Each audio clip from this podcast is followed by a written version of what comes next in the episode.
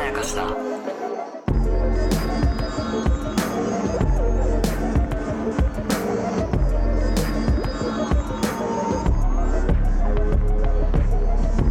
大島康之です坂野湊です無限まやかしとは映画やドラマや漫画や小説などのフィクションすなわちまやかしを無限に貪り続けている私たち二人がそれらの感想や考察を述べていくラジオ番組でございますおーす金持ちの次男は東大に行け ビバン9話でございますいやそれ違う野崎さんじゃない野崎さんじゃないか 今ら回セリフなかったからセリフなかったら 絶対に野崎さんが言わないシリー ズや後を継げない次男は東大に行 けばいってということで東大に行った林健人さん が役所広司さんになったという話ですよそういうことかそうですよそういうことかドラゴン桜でも東大卒 IT 社長の役やってましたからねああそうか林そうさんかそはうねかそうすごいねさすがドラマウォッチャーいやそう結構でもいろいろ知ってるなこのチャンネルで言うと初恋の悪魔でねまずお世話になってますそうそうそうそうそう林健人主演だったんだっていう ね大動転換しねいやー主演でしたねいややっぱさ、うん主演の器ってあるじゃないですかあるあるあるでもそれってもう代々そのうんイケメンだとうか、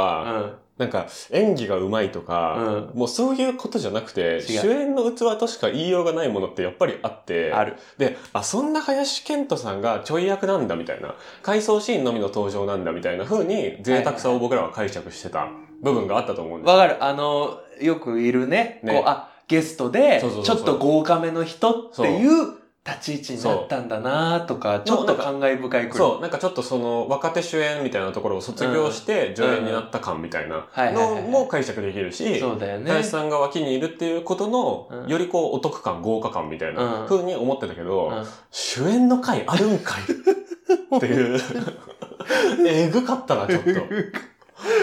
すごいよね。だって、究極知らん人よ。ほそう。誰っていぼ。う。その 誰っていうレベルの人に、もう、もう目が離せないんだもん、そうもう。最初から知ってたみたいな。そそうベキのこと最初僕ら嫌いだったじゃん、やっぱそうそ普う通そうに。そいうそう。だって目パッキパキのモンゴルヤクザだとか言って。きなり部下切り殺してそうるし。そうそうそうそそう。んな人の過去があんなにエモーショナルに描かれて、うんで、究極考察的なこと言っちゃうと、うんやっぱ全部は信用しちゃいけないわけですよね、本人の語りだから。まあそこはね。ね、なんだけど、でも、ストーリーとしては、なるほどなと思わざるを得ない、うん説得力を、やっぱり主演の器の人がやってるから、本当に。ああ、なんか器ってこういうことなんだな、みたいなことをすごい思ってしまいましいや、見応えあったな、うん。なんか本当にあの、その満足感がすごかったた。そ今回で、う。うん。もう俺、見終わった後にさ、うんなんかしんみりしちゃったもん。そうね。なんかさ、変な話さ、うん今回10話でもよくないそのもう、もは や、もはやそうなのよ。で、謎のシーズン2へ続くでも、うん別にほぼ文句出ないみたいなう気はしましたね。ん。もうちゃんちゃんな感じだったし、うん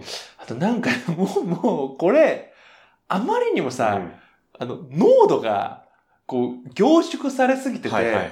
で、一つ一つの解像度も高すぎて、うん俺ね、9話から作ったんじゃないかってくらいの、面白い。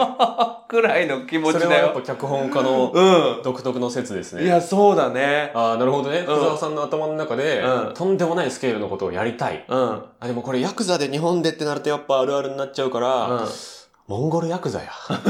みたいなってなっね。て、いやでもそれが日本の人に興味持ってもらえるってなるとどうかな、みたいうんうんなうん。あ、でも行ったことにして、みたいな。そうそうそうそう。確かにね。だっいやそうて、あそう前も言ったけど、うんあのもともと3年前に福沢克夫さんが、カーラジオで聞いたエピソードが元になってうるん。らしいんねえ、ですよ言ってたね。うんで、今回のやっぱ緑地化事業をやってるところも含めて、うんやっぱりね俺アフガニスタンの中村医師の話だと思うんですよそうだね。俺もそうだと思っ絶対た。絶対ね、うん3年前にうん撃たれて中村医師が亡くなっちゃってる時に、あれそのね。特集のニュースとかをラジオで聞いたんだと思うんうん。ですよ。よね、うん。で、そこから着想を得るとなると、やっぱり今回のキューバが起点だった可能性っていうのはめっちゃあると思う。うん、だってもう、その、ここから、うん。要はさ、今回って総決算みたいな回だったと思うのよ。そうね。え、今回出た、うん。うん。実はほぼ新情報って、はいはいはい。実はそんなないというか。そう。あの、伏線まとめみたいなの僕作ったんですけうんうんうど、んほぼ進捗してないんですいやよ。でしょそう。結構やばい、これは。だから今までに出たうん。断片的なシーンうのんがあったじゃない、うんうん。あれをつなぎ合わせてうん。間を埋めたみたいなのが9話だったじなゃるないほっど。ていうことは、うん。これはうん。 9話を完璧に作った後に、確かにそこからつまんで1話からばらまいていかないと作れないと思うのよ。確かに。あの、うんお刺身をちらし寿司にするみたいなことですね。 そうそう、そういうことね。 そうそう そう、そうそうそう、そう、ちょっと正しいかわかんないけど。米、そうそうそう、米以外で例えていいんでしたっけこ米以外のドラ何マ、米でしか例えちゃいけないんだよ米。縛りみたいな。米縛り、いやでも、そうそう、まあそうかもしれない。一個の料理があっうんうんうて、んそれを、あの、ちっちゃく切って、そうそうそうそう今までちょっと小出しにして試食させてくれてたみたいなそうそうそう雰囲気のそうそこうとですよね。そうそうそううんそれは多分ね、そうなんじゃないかと言われればそんな気そうがしすかるんだよ思えない。うんいや、なんかこう手前味噌だけど、俺なんかあの一回、えっと、アニメーションとはかいはい。作ったことがあって、はいはいその、えっと、忍びの一時っていう、はいはいはい1から12話つい最近やったやつそうそうそうそう、はいはやった時は、俺うん最初に作ったの、敵の設定と敵のストーリーだったのよ。なるほどね。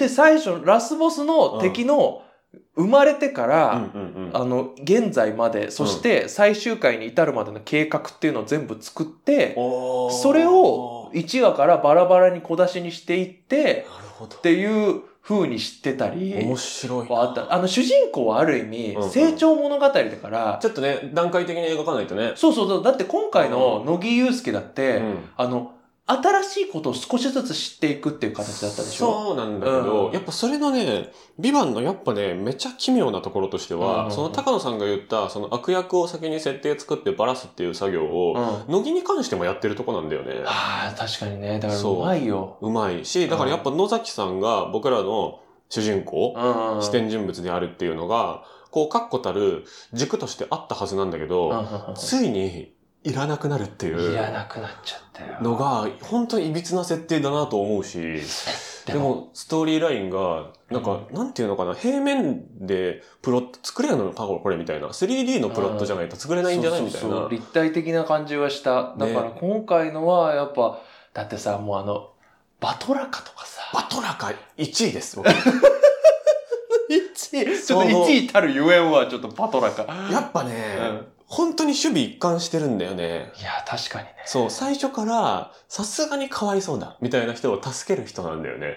で、有能 なんですよね。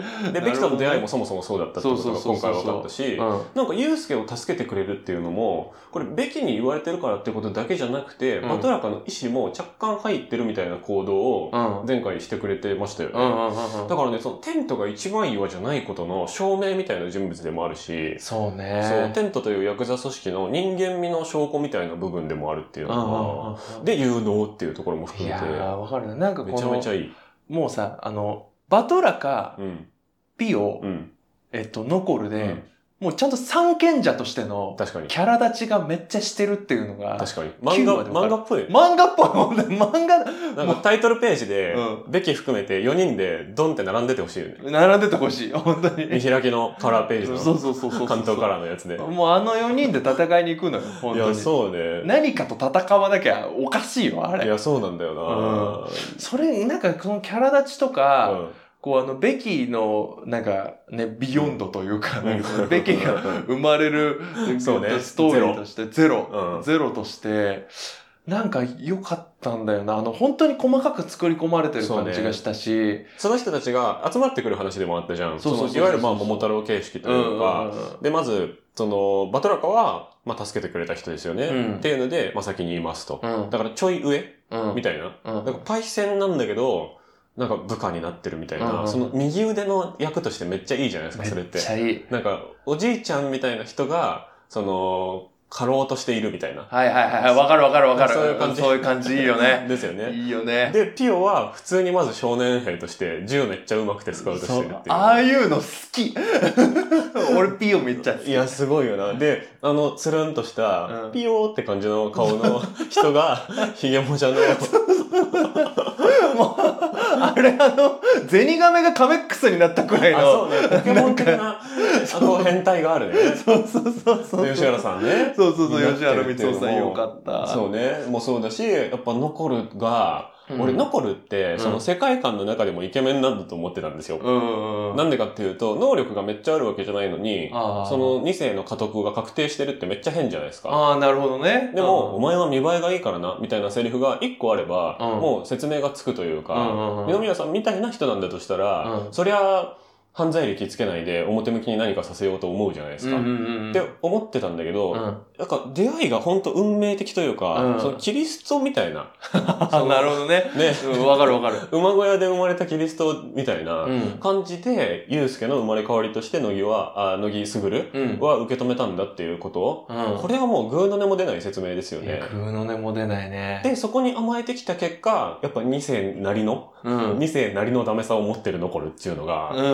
うん。なんか全部成立してて、ノコルが拾われた話ってノコルの能力ではない話だっていうのがすごい僕は良かった。よかったし、うんあとそのことを今まで言ってなかったっぽかったんだよね。 あれさ、うんノコルとしては相当複雑だよね。あれね、ね、まあそれが良かったんじゃないうん。その、それも一種のべきの帝王学ではあったんだと思います。あとね、なんかそこまで言わずとも、あの、子を持つ親としてうのんさ、うんうん、その、なんていうのかな、こう、ほら、養子を取ったうんうん人がさ、あなたは養子なのよって言って、はいはいはいえ最初から言わないみたい確な。かにね、いつあれ言うか悩むみたいな話ありますそねうそうそうそう。あれに近いことだと思うんだよね。うんもううんそうんう、そうじゃないからっていう。確かに確かに。こう、あなたは、あの、私の子供ですっていうのがまず大前提。だって0歳だしさ、うんうんうんで、それにことさらによう言うこともなかったっていう。でも、残るとしたら、なんとなく察してそうね。きたみたいな。それがちょっとひねくれにもなっちゃってるし、うんうんうん甘えにもなっちゃってるし、みたいな。そうね。めっちゃいい2世ですね。めっちゃノコルはね2世、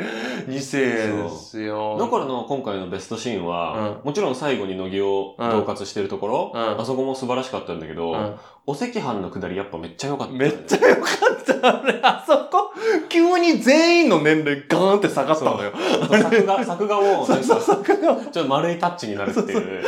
どことなくなんかライティング明るかったもんね。そうなんだよね。あと、まず最初に飯のインサートから入るっていう。そうそうそう、入る入る。何かわかんないけど、そうそうそうなんか、なんか、だし、だしの味がすごいしそううなんスープとかがすごい映るみたいな。そうそうそうそう。この席にてて。乃木がね、お赤飯を作ってくれて、お赤飯作るっていうのを、まずバトラカのアイディアですそからうそうそうそうそうそう。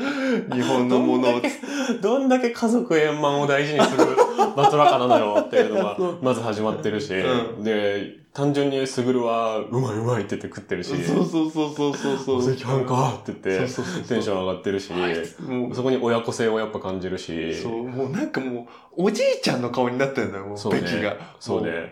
なんか、いい、美味しそうな。もう、だってあんなさ、シェイクスピアなリア王だって言ってそうさ、彫刻の顔の 彫刻の顔って言ってたらさ、急になんかふにゃーってしたおじいちゃんになってさ。そうね陸王の感じになってましてそうそうそうでもやっぱノコルは、うんまあ、お赤飯多分本当に食べたことないんであろうけれども、遅れてきた自分の家督を奪いそうな、うんそしてパパの寵愛を奪いそうなお兄ちゃんが作ったものなんて、食べるかいふんってうん、やってた。たら、残るじゃん。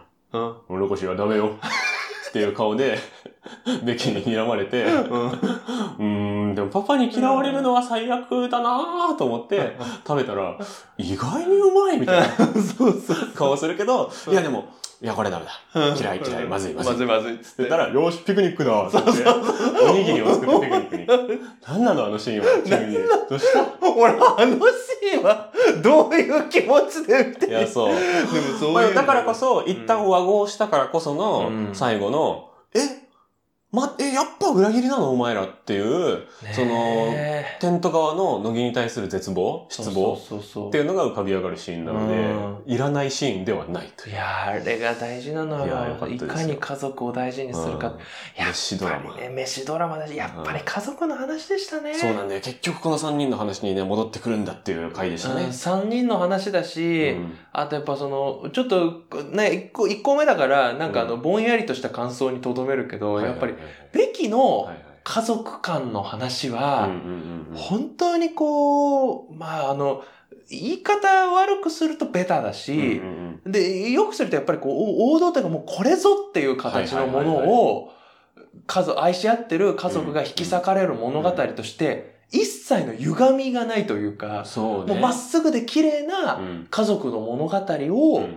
こう、ここに来て、うん9話で出すっていうことにやっぱり深い意味があるなっていう。今までやっぱ散々こうやっぱ、乃木さんは乃木さんでなんかちょっとズレがあるしとか、なんか言ってたけども、で、ね、ノコルとベキも、なんかこう、歪みのようなものがあるって言ってたけど、その中心にいる人、うんその、その、元、元凶じゃないな、原因、うんその最初の一確かにで点も。あの、元凶だという設定でしたよね。そうそうそう、設定だけどね。元凶が原因だったっていう話ですよね。そうそうそうそう。で、んそ、の人の話自体は、もう、ものすごくピュアな話で、確かで、まあ、あの、本人の正義感と、に。うんあの、使命感でもって、うんあんな目に遭ううんような人では全くなかったのに、うんうんうんい理不尽によって、はい。引き裂かれてしまったっていうところから始まるっていうのがね、またなんとも、この、誰のせいにもできない感っていうのが、そう、誰かのせいなんだけどね、多分ね。そう、誰かのせいなんだけど、うんこう、いかにいろんなことがなんかこう、一個の理不尽によって崩れてしまうかっていうのもそうだし、でう、んあの過去があるから、うんベキは無罪だとかじゃ全然ないのよ。うんうんそういうこと言って。だって、俺、す結構すごいなと思ったのはあの、テロうのん被害人数を計算してるっていうのを、うんいや、い、よく見えうて、んだいぶ悪いっていいうや、か、そうなんだよね。うんゼロにする気はさらさらないじゃんかっていう。そうなんだよね。 1はいいと思ってる人の頭ですよね。そう計算するって。そうなの よ。こうそうなんだよ。あれちょっと嫌だったよね。 結構怖い怖いの。ねだからそこは、もうちょっとそれはそれでなんだよね。うんうんうんうん、で、でもさ、あの、なんで武装なのとうんか、うんおか金策っていろいろあるはずなのに、はいはいはいはいなぜに民間軍事会社やねうんんみたいなこととかはちょっとあったんだけど、はいそれもさやっぱさ最初は守るためにやむを得なかったっていうのうんも確かに。描かれてたじゃない、でそうですねまたさあそこでさバトラカは家族がいるっていうのがいいのよ。あー、なるほどね。うだからちょっとやっぱ年齢的にパイセンであるっていうのん、そもうそうそうそ大事にうなってくる。しかもさバトラカだけさそのさ、うんさっき大島さんが言ったように、うんちょっとなんかこうあの人を思いやる感じじゃないけそうなどんですよねちょっと空気読んでる感じとかあとその子供にそうよ乃木に対してさ、うんあの、ちょっとお父ちゃんになんか美味しいもんでも作ってあげたらみたいにそう言そうう感じって、ただの中心とは違う、そうそあの気遣いって俺多分お父さんだからってあると思うう。の。なるほどね。ど。なんかやっぱその、ジーヤみたいなポジションですもんうねん。。ジーヤみたいなポジションってなるうんと、やっぱり全部を経験してる人じゃないと、うんそのジーヤポジってできないじゃない。うん。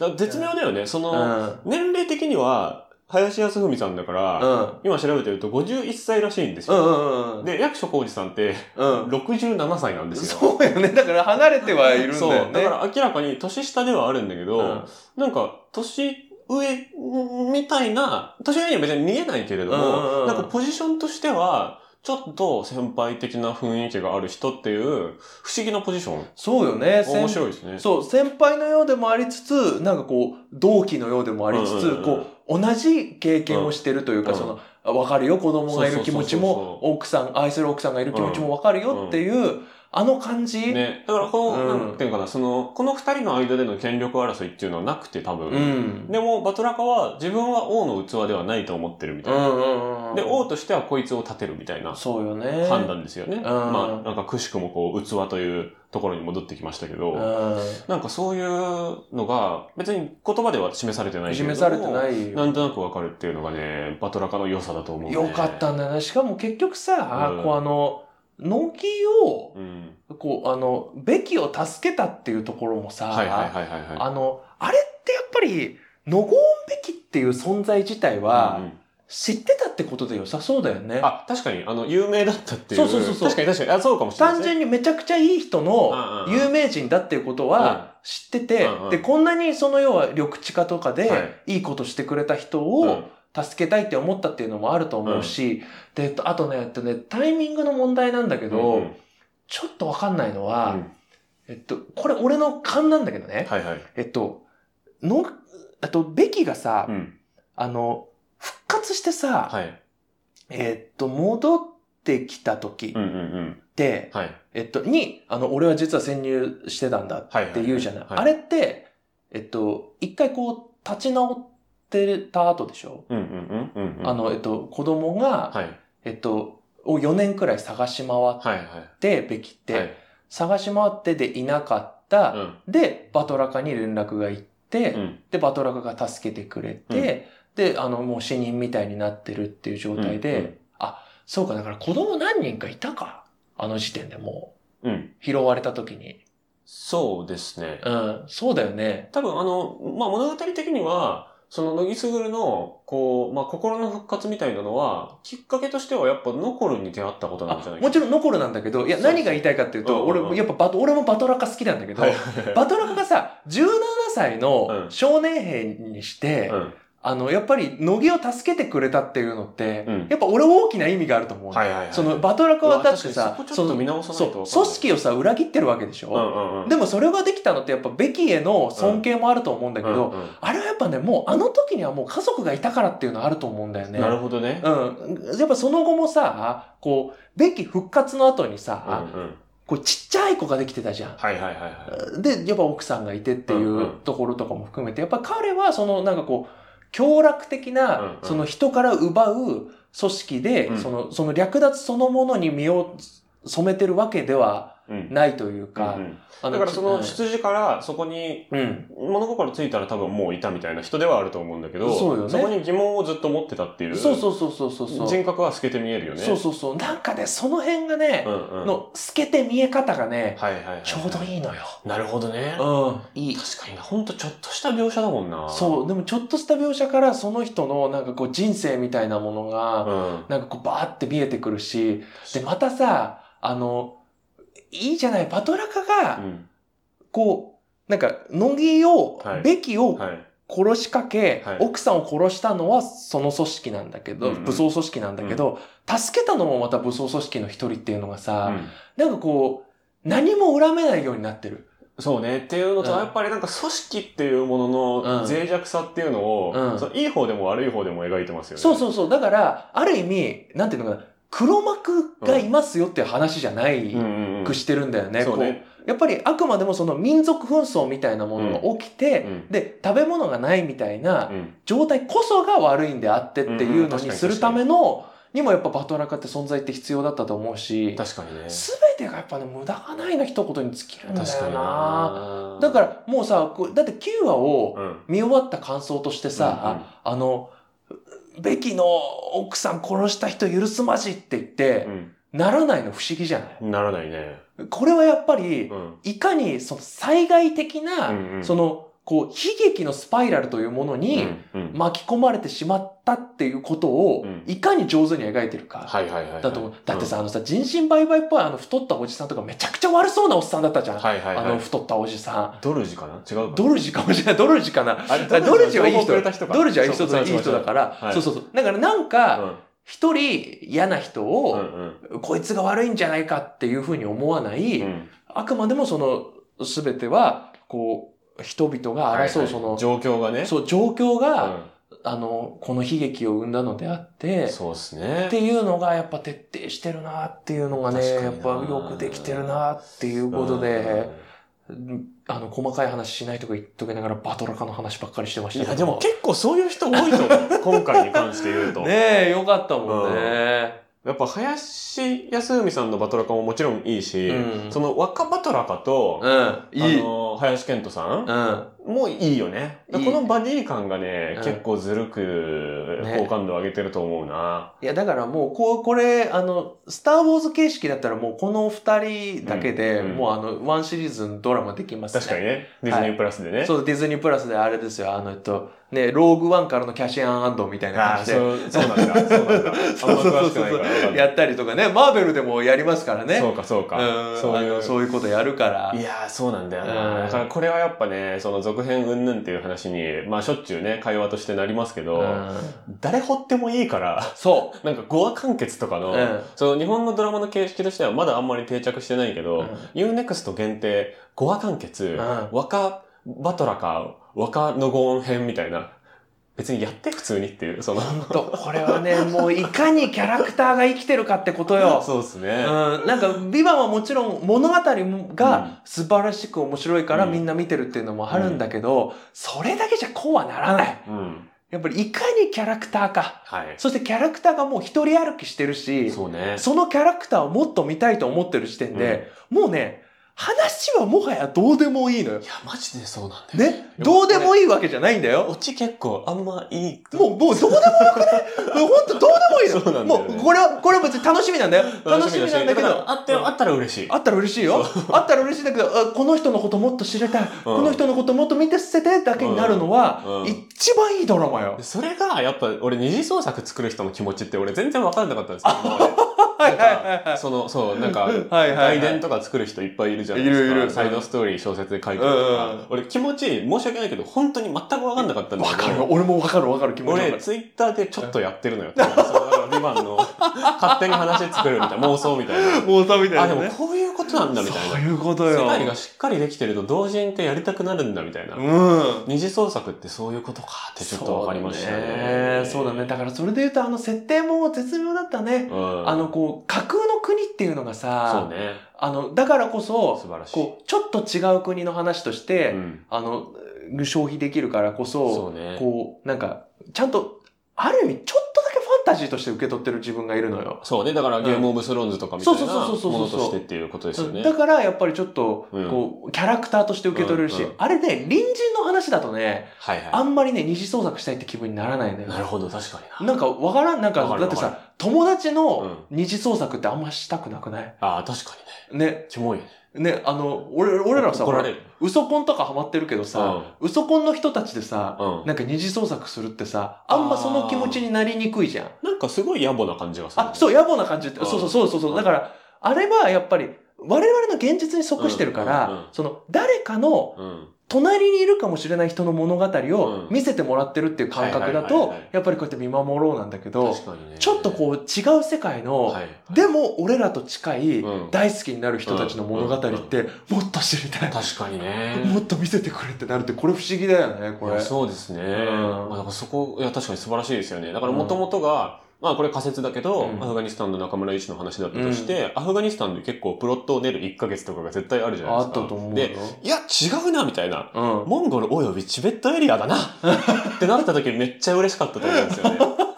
なるほどまね。あロシア、中国、モンゴル、イスラム全部の結節点みたいなとこに国を作ろううん。ってなった時に多分すごいテンション上がったと思うんですようね。んで、やっぱこうすごい宗教が混ざってるとっていうところからもうん、これもう絶対ありえないから最後に言うけうんど、なんかね、魔術とか出てきても俺いい、大丈夫。あ、わかるよ。でもわかるよ、その感覚。ほんとそうだとそ思う、魔導士みたいなの出てきても大丈夫、俺う。は。もうそれくらいね、あのね、地盤がしっかりしてる。そうっすね。あの世界観っ一人て。なら OK。一人ならいいよ呪。術師一人まで OK。うん。もうシーズン4くらいのあの、瞑想したなって言われるタイプのやつ。うん。それくいらいで出てほしい、魔術師。野村萬斎さんとか、大竹しのぶさんとかがやってくれて OK、俺は。オッケー。 その、ドクター・ストレンジとか、うんあの、ダークナイト・ライジング、バットマン・ビギンズか、とかで、その、チベットとかで修行しがちじゃないですあ、か。もうわかるああわ。いうので出てきてお出てきてほしいな。いいね。いい、それでで。その人がドラムに修行をつけた人で OK。